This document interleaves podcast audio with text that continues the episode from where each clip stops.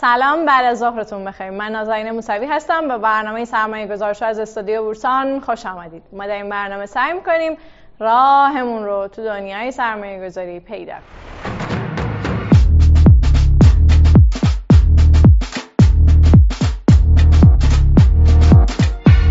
امیدوارم هر جا هستین در صحت و سلامتی کامل باشین. مغز انسان می‌تونه روزانه 34 گیگابایت اطلاعات رو پردازش بکنه.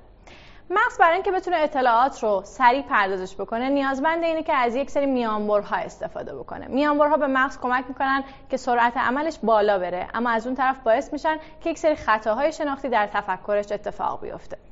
یکی از این خطاهای شناختی توهم کنترله. توهم کنترل به این معناه که ما فکر می‌کنیم که توانایی داریم تا یک موقعیت رو کنترل بکنیم. وقتی توانایی خودمون رو بیش از حد برآورد می‌کنیم دچار توهم کنترل میشیم. حتی وقتی که یک پدیده به صورت تصادفی اتفاق میفته ما دوست داریم احساس کنیم که روی موقعیت اثر گذاشتیم. مثلا فرض بکنید که تیم مورد علاقه شما می‌خواد بازی بکنه. شما میشینید پای تلویزیون و نگاه می‌کنید چون احساس می‌کنید نگاه کردن شما ممکنه نتیجه رو تحت تاثیر قرار بده. وقتی ما میایم و استراتژی های ساده انتخاب می‌کنیم به این دلیل که دچار توهم کنترل شدیم برای ما می‌تونه آسیب های جدی به همراه داشته باشه. ما اینجا احتمالات رو در نظر نمی‌گیریم و دچار این میشیم که از یک سری خرافات استفاده بکنیم و بهشون پایبند بشیم. در نهایت این اهمیت داره که ببینیم که این توهم کنترل خودش رو کجاها بیشتر نشون میده. توهم کنترل معمولا جاهای خودش رو نشون میده که یک عمل تصادفی اتفاق میفته مثلا در قرعه کشی ها یا مثلا زمانی که ما در روی نتیجه هیچ تأثیری نداریم مثل مسابقات ورزشی. اما این احساس رو داریم که در واقع این ما هستیم که داریم به نحوی روی پیامد تاثیر می‌گذاریم. اما در دنیای سرمایه گذاری خودش رو چجوری نشون میده؟ معمولا افرادی که دچار توهم کنترل هستن خیلی زیاد خرید و فروش می‌کنن. وقتی خرید و فروش زیاد می‌کنن به نحوی احساس تسلط می‌کنن و تمرکز می‌کنن روی موقعیت. یا آدم هایی که دچار توهم کنترل هستن معمولا تک سهم میشن. یعنی باور دارن که بر یک حوزه یا یک بخش خاص خیلی تسلط زیادی دارن و همین قضیه باعث میشه که اونا تک سهم بشن. تک سهم شدن این در واقع ریسک رو داره که اگر اتفاقی بیفته یک اتفاق نامطلوب بیفته کل اون پورتفو دچار نوسانات شدیدی بشه. یکی دیگه از نمونه های توهم کنترل اینه که این افراد تمایل دارن که سهام پنی بخرن. سهام پنی چیه؟ به سهامی گفته میشه که در واقع کمتر از یک دلاره. البته الان تقریبا شده پنج دلار. در ایران احتمالا سهام پنی به این معناه که ما میریم سهم‌های رو می‌خریم که کمتر از ارزش اسمی هر سهم باشه یعنی 100 تومن. معمولا سهام پنی مال شرکت های کوچیکه و وقتی افراد میرن و این سهم ها رو می‌خرن احساس کنترل بیشتری دارن. فرض کنید که شما یک میلیون تومن پول داشته باشید. می‌تونید هزار تا سهم هزار تومانی بخرید یا می‌تونید ده هزار تا سهم 100 تومانی بخرید. احتمالا اون تعداد زیاد باعث میشه که ما احساس کنیم کنترل بیشتری بر موقعیت داریم. و در نهایت افرادی که دچار توهم کنترل هستن ممکنه از فرصت ها قافل بشن. فرصت هایی که در واقع در همه بازار وجود داره اما اونها به این دلیل که احساس می‌کنن که روی موقعیت کنترل بیش از حدی دارن زمانهای ورود و خروج رو به درستی تشخیص نمیدن. اما چرا همه این اتفاقات میفته این موضوعیه که می‌خوایم تو بخش بعدی راجبش صحبت کنیم. بریم و برگردیم. پس گفتیم توهم کنترل وقتیه که ما توانایی خودمون رو برای کنترل پیامدها بیش از حد برآورد می‌کنیم. اما سوال اساسی اینه که چرا این اتفاق میفته توهم کنترل نیاز به کنترل رو در ما ارضا می‌کنه. کنترل کردن حس خوبی به آدم ها میده و همه آدم ها تا درجاتی این حس رو دارن. در واقع یه تحقیقاتی انجام شده در خانه سالمندان به یه سری از افراد این حق انتخاب رو دادن که بتونن هر گیاهی رو که دوست دارن تو اتاق خودشون نگه دارن و بتونن تصمیم بگیرن که شبها چه فیلمی ببینن. و به گروه دیگه این در واقع option و این گزینه داده نشد. بعد از 18 ماه اومدن اونها رو با هم بررسی کردن و دیدن گروهی که این اختیار رو نداشتن نرخ مرگ در اونها به شدت افزایش پیدا کرده بود. پس کنترل کردن یک نیازیه که در همه افراد وجود داره. افرادی که نیاز به کنترل بالاتری دارن معمولا آدمهایی هستن که اهداف بلند مدت تری برای خودشون انتخاب می‌کنن و نیاز به پیشرفت در این افراد بیشتره. نیاز به کنترل در افراد مختلف متفاوته. اما سوال اینه که اگر این نیاز بیش از حد بشه آیا می‌تونه شادی ما رو تحت تاثیر قرار بده؟ جواب مثبته. متاسفانه اگر نیاز به کنترل خیلی زیاد باشه ما بیچاره میشیم. یکی دیگه از چیزهایی که در رابطه با نیاز به کنترل اهمیت داره اونه که در نقطه مقابل اون چه چیزی قرار داره؟ در نقطه مقابل توهم کنترل درماندگی آموخته شده قرار داره. افرادی که در شرایطی قرار می‌گیرن که به هیچ وجه نمی‌تونن موقعیت رو کنترل بکنن این افراد در نهایت درمانده خواهند شد و درماندگی آموخته شده در واقع زیربنای افسردگیه دیگه می‌تونیم به چی اشاره کنیم؟ ما انسان ها ذاتا آدم های خوشبینی هستیم. این خوشبینی باعث میشه که رویدادها و وقایع رو به صورت خوب ببینیم. همیشه احساس کنیم قرار اتفاقات خوبی بر ما بیفته. وقتی در واقع داریم خاطرات رو به یاد میاریم خاطرات مثبت رو بیشتر از خاطرات منفی به یاد میاریم. یا اینکه وقتی می‌خوایم تصمیم گیری بکنیم به پیش بینی های مثبت بیشتر از پیش بینی های منفی وزن میدیم. این خوشبینی در همه انسان ها وجود داره البته به جز افسرده ها که به هر دلیلی دیگه اون خوشبینی رو از دست دادن. این خوشبینی در واقع به این معنیه که ما دوست داریم دنیا با ما راه بیاد و با ما حرکت بکنه حتی اگر در واقعیت اینطوری نباشه. مسئله بعدی اینه که ما علیت رو در جای می‌بینیم که اصلا وجود نداره. علیت یابی یکی از توانایی که توانایی هایی که ما رو از سایر پستانداران رد بالا جدا می‌کنه. مهمترین در واقع توانایی و ما کمک می‌کنه بتونیم اطلاعات دوروبر خودمون رو تفسیر بکنیم بتونیم پیش بینی بکنیم و بتونیم برای آینده برنامه ریزی انجام بدیم. توانایی علیتیابی در واقع اون توانایی که گفته میشه ما رو از سایر موجودات جدا کرده و باعث شده که اجداد ما بقا پیدا بکنن. اونا با این توانایی تونستن ابزار بسازن و در نهایت زندگی بکنن و بقا پیدا بکنن. پس خیلی وقتا ما جاهایی که اصلا هیچ موضوعی وجود نداره هیچ رابطه علی وجود نداره ما دست به این علیت یابی می‌زنیم و خیلی وقتا هم اشتباهه و زیربنای در واقع توهم کنترل ماست. و در نهایت اعتماد به نفس بیش از حد می‌تونه باعث ایجاد توهم کنترل بشه. هرچی دانش ما و تخصص ما در یک زمینه افزایش پیدا می‌کنه توهم کنترل ما هم افزایش پیدا می‌کنه. اما اعتماد به نفس چطوری می‌تونه توهم کنترل و رفتار ما رو تحت تاثیر قرار بده؟ این موضوعی که الان می‌خوایم با هم دیگه بریم و ببینیم. توهم کنترل تمایل به اینه که باور کنیم روی چیزی کنترل داریم که در عمل اصلا تحت اختیار ما نیست. در دنیای واقعی تاثیر شانس بسیار بیشتر از اون چیزیه که فکر می‌کنیم. اما ما تمایل داریم خوش اقبالی های دنیای واقعی رو به خودمون نسبت بدیم. اما چه عاملی باعث تشدید این خطا میشه؟ تحقیقات نشون میدن اعتماد به نفس بالا می‌تونه توهم کنترل رو در ما افزایش بده. ما تصمیم گرفتیم در یک آزمایش واقعی این تاثیر رو بررسی کنیم. ما شرکت کنندگان رو به صورت مجزا به برنامهمون دعوت کردیم و سپس اونها رو در دو گروه مختلف قرار دادیم. در گروه اول افراد بعد از دیدن روند یک سهم باید ادامه روند سهم رو پیش بینی می‌کردن.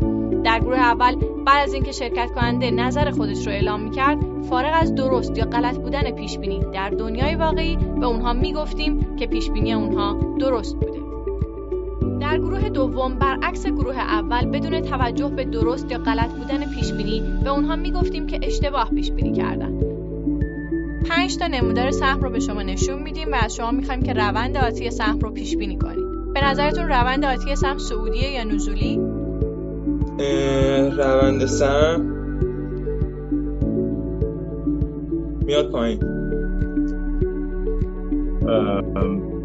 به نظرم نزولی حرکت کلیش.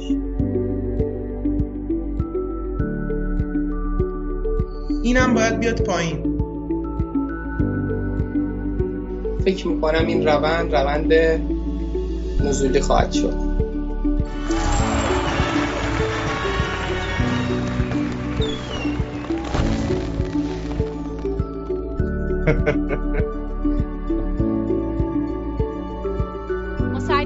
القای اعتماد به نفس کاذب در گروه اول و تخریب اعتماد به نفس در گروه دوم بفهمیم که اونها در یک سناریوی فرضی نهایی چه تصمیمی می‌گیرند.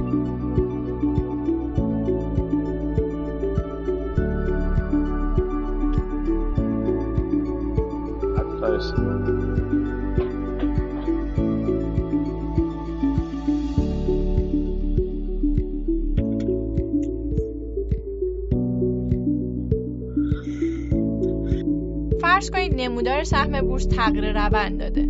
چنانچه روند سهم رو درست پیش بینی کنید 35 درصد بازدهی می‌گیرید. برای پیش بینی روند ترجیح می‌دید خودتون پیش بینی کنید یا یه تحلیلگر تکنیکال حرفه این کار رو برای شما انجام بده. آره من ترجیح میدم وقتی خودم خوب نمی‌تونم بازدهم درست نیست به کسی بسپارم که واقعا حرفه‌ای این کاره و این کار درست انجام میده. خب به خاطر حالا تجربیاتی که کسب کردم تو این مدت با آموزش که دیدم احساس می‌کنم خودم بیشتر به خودم اعتماد دارم حداقل اگه اشتباه کنم مسئولیتش رو می‌تونم گردن خودم بندازم و واسم راحت تره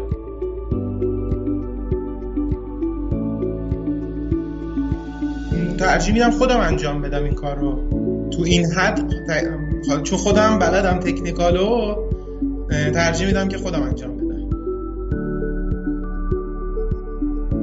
برای تایید این فرضیه در موضوعات عامتر یک آزمایش دیگه طراحی کردیم. در آزمایش دوم نیز شرکت کنندگان در دو گروه قرار گرفتن.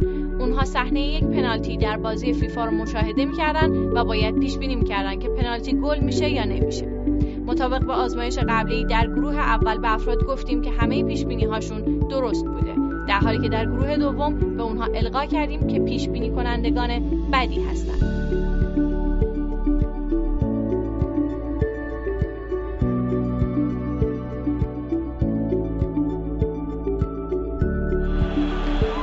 می‌خوایم الان 5 تا پنالتی ببینیم و شما می‌خوایم که پنالتی رو پیش بینی کنیم.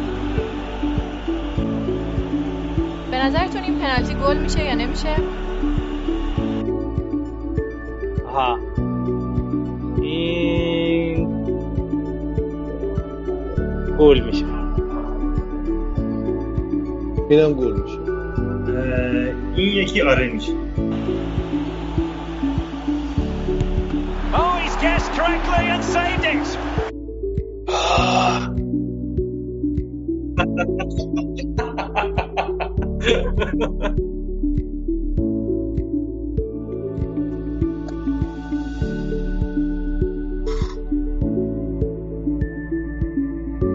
نوامبر بازی برزیل آرژانتینه فرض کنید چنانچه بازی رو درست پیش بینی کنید مبلغ یه میلیون تومن برنده میشید ترجیح می‌دید خودتون این کار رو انجام بدید یا پیش بینی یه شرکت معتبر در زمینه تحلیل مسابقات فوتبال رو میپذیرید؟ ترجیح میدم که پیش بینی شرکت معتبر بسازم. من این بازی برزیل آرژانتین رو خودم پیش بینی می‌کنم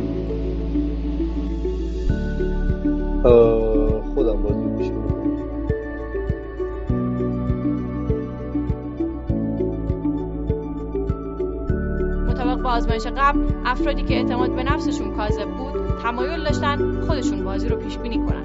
اما پیش بینی کنندگان بعد بر تخصص شرکت تحلیلی اعتماد کردند. آزمایش ما مطابق با تحقیقاتی که در این زمینه انجام شده نشون داد که آدمهایی که اعتماد به نفس بالا دارن توهم کنترل بالاتری تجربه می‌کنن. و همین موضوع باعث میشه تا تصمیماتی بگیرن که لزوما منطقی نیست. اعتماد به نفس البته نه تنها بد نیست بلکه یک خصیصه مثبته که آدمها برای پیشرفت بهش نیاز دارن. اما هر خصیصه ای می‌تونه در نقطه افراطی خودش به خطاهایی در تفکر ما منجر بشه و ما را از تصمیم درست و عقلانی دور کنه. توهم کنترل یکی از پیامدهای اعتماد به نفس کاذب خب ویدیو رو با هم دیگه دیدیم. خیلی دوست دارم که نظر شما رو راجع به ویدیو بدونم. بعدا لطفا بیاین و برامون کامنت بذارید چه از طریق سایت چه از طریق اینستاگرام و بهمون به بگید که نظرتون راجع به ویدیو چی بوده. الان می‌خوایم راجع به این صحبت بکنیم که توهم کنترل خودش رو در دنیای سرمایه گذاری چطوری نشون میده و همراه مهدی سوری کارشناس بازار سرمایه هستیم برای اینکه در این رابطه برامون توضیحاتی رو ارائه بدن. آقای سوری سلام عرض ادب. لطفا بهمون بگید که پورتفوی شما از سال 96 چقدر تغییر کرده و فکر می‌کنید که اگر این پورتفوی رو میذاشتین و دست بهش نمی‌زدین واقعا چقدر محتمل بود که سود بیشتر و بازدهی بیشتری نصیب شما می‌شد؟ آیا اصلا با این روی کرد موافق هستین یا خیر؟ من هم سلام عرض می‌کنم خدمت شما و ببینید این سوال رو اگر مثلا خیلی عمومی تر پرسیده بشه از اقشار مختلف جامعه شاید بهتر به اون نتیجه مطلوب برسه. تا افرادی مثل من که خب به هر حال هر روز درگیر پورتفوم ولی خب در خیلی از بازه ها که افراد احساس می‌کنن در اثر عمل کرده خودشون بازدهی مطلوبی گرفتن همین موضوعی که شما فرمودید اصلاح داد یعنی بازار رشد کرده و افراد احساس کردن که اون معاملات خودشون باعث شده که سود به دست بیارن. مثال خیلی سادهش هم اون قضیه دارت و شامپانزه هاست که خیلی وقتا می‌بینیم نتایج تصادفی از عملکرد خیلی از تحلیلگران نتیجه بهتری داده. نمونهش میشه توی رشد های شاید بگیم ارزشی باز مثلا سال 98 ببینیم که خب خیلی از رشدهایی که افراد گرفتن در اثر تحلیلشون نبود در اثر کنترل داشتنشون موقعیت نبود در اثر اون رشد عمومی بود که بازار داشت. و اگر پورتفوی تصادفی هم انتخاب شده شما میگید پورتفویی که با تحلیل انتخاب شده اگر تصادفی هم انتخاب می‌شد می‌تونست بازدهی مناسب درست. آیا مواردی رو در ذهنتون تا که یک الگو تکرار شده باشه و به خاطر این تکراری بودن شما احساس کرده باشید که آمادگی بیشتری دارید برای اینکه باهاش مواجه بشید؟ ببینید اساس تحلیل تکنیکال همین تکرار شدن الگو است یه زمانی استخراج اون الگو, الگو یک کار آماری داره و اگر یه جایی جواب نده روش بازنگری میشه. که اینجا خب اون تکرار شدنش نمیشه ازش به توهم کنترل مثلا شما هر زمانی که یه الگوی کف دو قلو یا سرشونه برعکس توی یک سهم می‌بینید این الگو چون قبلا تکرار شده این احساس رو میده که خب احتمال داره که بعدا هم تکرار بشه. جایی میشه اسمش رو مثلا توهم و کنترل گذاشت که افراد یک سری الگوهای تصادفی تو ذهن خودشون شکل ببینید یه زمانی ما میگیم این سهم هر زمانی به 150 تومن رسیده رشد کرده. خب این کف حمایتیه که تل تکنیکال هم داره. یه زمانی مثلا میگیم نه فلان بازیگر این سهم همیشه ساعت دوازده و نیم ظهر روش میاد دوازده و رو دوازده که بازار تموم میشه. دوازده رو میاد روش رنج مثبت می‌کشه. از اونجایی که رفتار اون بازیگر یا سهامدار به تحت کنترل و ما فقط چند باری رو دیدیم خب نباید به این وزن زیادی بدیم. به اون یه احساس شاید چیز میده یه احساس توهم یه جایی هم وزن دادن زیاد به تحلیل تکنیکال که فکر کنیم حالا اون خط حمایتی که ما کشیدیم وزن وحی منزله می‌تونه برامون ایجاد مشکل کنه. پس این که ما الگوهای تکرار رو تکرار شونده ببینیم حداقل توی مبحث قیمت توی مثلا سهام خیلی چیز عجیبی نیست.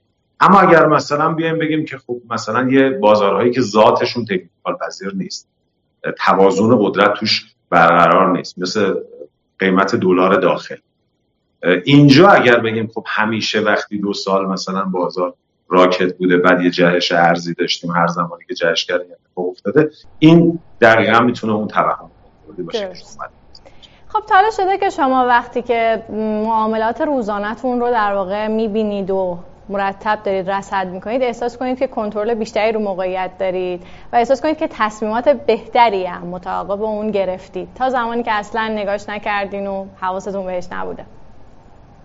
ببینید همیشه اینجوری هست. یه موضوعی که شما فرمودید یه مثال بین المللی فراموش نکنید. هیچ کدوم از مهندسای ما در حال حاضر قابلیت اعمال اتوماتیک استابلاس رو نداره پس معاملهگرانی که ما بهشون توصیه می‌کنیم حتما حد ضرر بذارن یه وقتایی مجبورن بیان و مدام چک کنن و به بازار سر بزنن.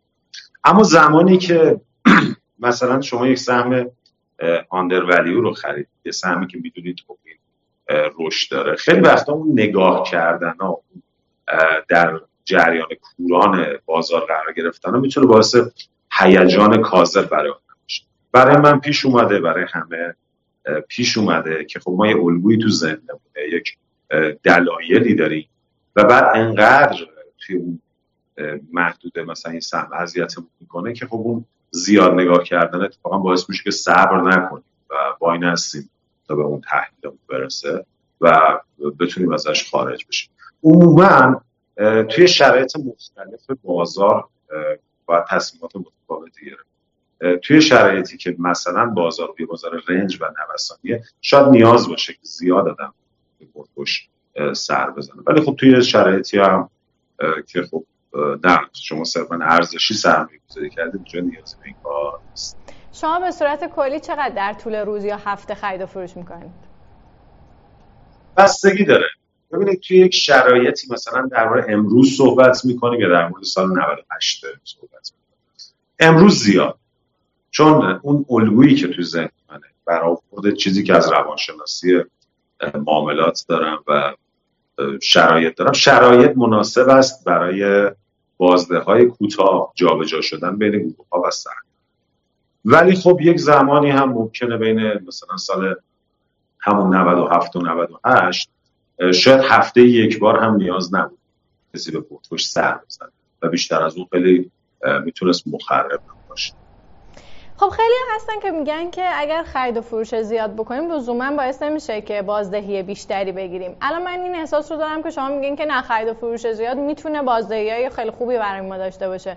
حتی ما مهمانی داشتیم در برنامه که معتقد بود به این دلیل که در واقع بازار در یک حالت حدی هست. یعنی اینکه مرتبا داره قیمت دلار تاثیر می‌ذاره و روند بازار رو داره تحت تاثیر قرار میده. شاید بهترین حالت این باشه که ما به صورت منفعلانه سرمایه گذاری بکنیم. نظر شما راجع به این قضیه چیه؟ ببینید سرمایه گذاری منفعلانه رو من سال 98 توصیه می‌کرد یعنی سال 98 تابستان یه عزیزی با من مصاحبه کرد. اون موقع صحبت حباب بود. می‌گفتن که بازار کی میریزه؟ من گفتم با شیریا ختم سهم بخرید و ولش کنی این شما سود می‌کنید. چون ما می‌دیدیم که شرکت ها توی نواحی دارن قیمت گذاری میشن که واقعا ارزششون نمی‌تونه یه زمانی من می‌گفتم تا زمانی که پولاد مبارک زیر 600 تومنه کلیت بازار چاره ایجود دارن ولی در حال حاضر کلیت بازار و اون سهمهایی که ارزش گذاریشون ساده است مثل پولاد مبارکه مثل زاگرس که همه می‌دونن پیده اینا چنده. در یه ناحیه که خب اون ناحیه ناحیه که نه گرون و اینها منفعل بودن روی اینا صرفا در حد حفظ سرمایه است. ولی سهم های کوچیکی که هنوز خودشون رو نرسوندن در این تاریخ. این اصلا پیشنهاد مثلا دو سال پیش من نیست. در امروز اون سهم ها چون جای رشد دارن و ابهامات توشون زیاده قاعدتا الان من استراتژی فعال رو پیشنهاد می‌کنم با استابلاس سفت و سهم. یعنی ولی چند یکی از بدترین کارها اینه توجه نامشخصی که تو آینده هست که امروز ما بیایم منفعل با یه افق مثلا سه ماه شش ماه سرمایه گذاری کنیم و نگاه به سرمایه همون دیگه. گفتین این حد ضرر باید خیلی سفت و سخت باشه. می‌تونید بهمون بگید که چند درصد؟ ببینید حد ضرر دو تا هستن یه بخش تحلیلی است. که خب اون کسی که تحلیل بلده قاعدتا نیاز به توصیه ما نداره. چون باید بالاخره بر اساس تحلیلی که وارد شده بیاد حساب. هر جوری که ولی اون کسی که تحلیل بلد نیست حد ضرر موضوع روان است شما وقتی یه میلیارد تومان یک سهم می‌خرید ببینید تا چقدر بشه تحمل. اگه یه میلیارد تومان بشه 900 میلیون تومان چقدر اذیت میشی؟ اگه به سطح بشه 850 تومان چقدر اذیت میشی؟ اینه که بر اساس اون میزان تحمل شخص باید گذاشته بشه و حالا طبق اون صحبت که شما دارید می‌کنید من احساس می‌کنم که تمایل شما به شرکت های کوچیک بیشتر از بزرگه. درست حدس می‌زنم؟ یا تفاوتی اصلا برای شما داره این شرکت های کوچیک و شرکت های بزرگ برای تحلیلگر فرق ولی برای عموم جامعه معمولا حالا اگه داشتی در موردش صحبت تمایل به شرکت های کوچیک بیشتر ولی من کلا بخوام سابقه کل معامله گریمو بگم بیشتر سرمایه همیشه تو شرکت های بزرگ. یعنی اگر یک زمانی یک شرکت بزرگ در ناحیه‌ای باشه که ارزان باشه خب چون سطح ریسک پایین تری داره من ترجیح هم به اون سم ولی امروز از اونجایی که خیلی از شرکت های بزرگ که پروژه سوداوری دارن به سقف تاریخیشون رسیدن قیمتشون در ناحیه ارزندگی مناسبیه. بعضیاشون سقف تاریخیشون هم رد کردن. ولی خیلی از شرکت های کوچیک باید قیمتشون سه برابر چهار برابر بشه تا تازه به اون قیمت قبلیشون برسن. قاعدتا امروز تمایل به شرکت کوچیک بیشتر. دقیقا همین جوریه. خیلی وقتا تمایل خیلی از سهامداران به شرکت های کوچیکه. حتی به نظر می‌رسه که در تحلیلگرا هم در یه بازه زمانی تمایل به شرکت های کوچیک بیشتر بوده. فکر می‌کنید این علاقمندی از کجا میاد؟ ببینید تحلیلگران رو با سهامداران جدا یه تحلیلگر هیچ تعصبی رو سهم من شاید سه سال سهم کوچیک زارگوس رو داشتم. و در موردش هم حالا خیلی جا صحبت می‌کردم. حتی یه جمله از من خیلی معروف شد روی زارگوس و فولاد که تکنیکال می‌گفت اینا میریزن و من می‌گفتم اگه فولاد بیاد زیر 200 تومان من اینکم هم میپوشم فولاد می‌کردم یا زارگروس مثلا زیر 2000 تومان این صحبت به کرد. اما وقتی که من زارگروس 7000 تومانی رو فروختم اصلا دلیل نمیشه که امروز من به زارگروس خیلی علاقه بیشتری داشته باشم. تو اون سه سال شرایط سرمایه گذاری در سهم ولی امروز اگر بخوام بگم مثلا اون زمان از قیمت 800 تومن تا 7000 تومن مثلا خیلی رشد خیلی خوبی داشت. اما به صورت کلی و تحلیلگرا و سرمایه گذار جدا سرمایه گذارها اگر به شرکت های کوچیک اهمیت میدن یه سوگیری رفتاری داریم. ما به نام خطای حالا سوگیری اثر بازمانده. یعنی چی؟ یعنی که مثلا ما میایم 33 پل اصفهان رو می‌بینیم به این نتیجه می‌رسیم که معماری صفوی از امروز بهتر بوده. چون این همه سال این پل توی آب دووم برده ولی پل تهران رو وقتی ساختن قبل افتتاحش ریخته. یا خیلی وقتا اتفاقات مشابه این که خیلی نمی‌خوام بهش وارد شم. اما دقت نمی‌کنید به اون هزاران پلی که در اون دوران ساخته شده و ریخته. سهم های کوچیک به واسطه ذات پرریز بودنشون و دامنه نوسانات بالاشون. عموما بیشترین بازدهی ها در زمان کوتاه و بیشترین ریزش ها رو داشتن. حالا معاملگرها یا اون سهامداران عمومی جامعه خیلی وقتا اون تعداد خیلی زیادی از سهام های کوچیک که افراد رو نابود کردن رو نمی‌بینن. مثلا میگن خب فلان سهم زیانده بود سهم کوچیکی بود. توی بازه زمانی کوتاه ده برابر شد این اثر بازمانده است. نگاه نمی‌کنن. خیلی از اینها هم بودن 80 درصد ریزش داشتن. به همین خاطر تمایل افراد به این سمت میره. افراد هم خیلی وقتا برای اینکه پس بزنن نیاز به تحلیل نیاز به یادگیری رو. مثلا می‌خوام بگن تحلیل به درد نمی‌خوره. اون چیزی که تو ذهنشون سخته سعی می‌کنن کارش کنن یک فلان سهم بدون تحلیل رشد کرد. خب این همون خطای اثر بازمان است. ولی نگاه نمی‌کنن که میانگین سهم هایی که توجیه تحلیلی داشتن نسبت به میانگین سهم هایی که توجیه تحلیلی نداشتن عموما بازدهی مناسب و با عنوان آخرین سوال چطوری می‌تونیم با توهم کنترل مقابله بکنیم؟ ببینید خیلی خیلی خیلی سخته. مثلا شما میگید تجاری تابلوخانی یاد بگیریم بنیادی یاد بگیریم تکنیکال یاد بگیریم خیلی راحته. ولی کنترل خودمون خیلی خیلی سخت. اول از همه این رو بدونیم که قیمت ها کف و سقف نداره. اینو بدونیم که اطلاعات هیچ کس در مورد سهم کامل نیست. حتی مدیر عامل یک شهر یک شرکت. تمام کنترل از کجا به یه زمانی اثر مثلا بیش اطمینانیه که من نسبت به تحلیل خودم دارم. یه بیش ارزیابی مثلا توهم کنترل ما تو پاییز امسال بین بازیگران درشت سهم ها داشتیم. اینا یه امشد مثال مثال قشنگی باشه.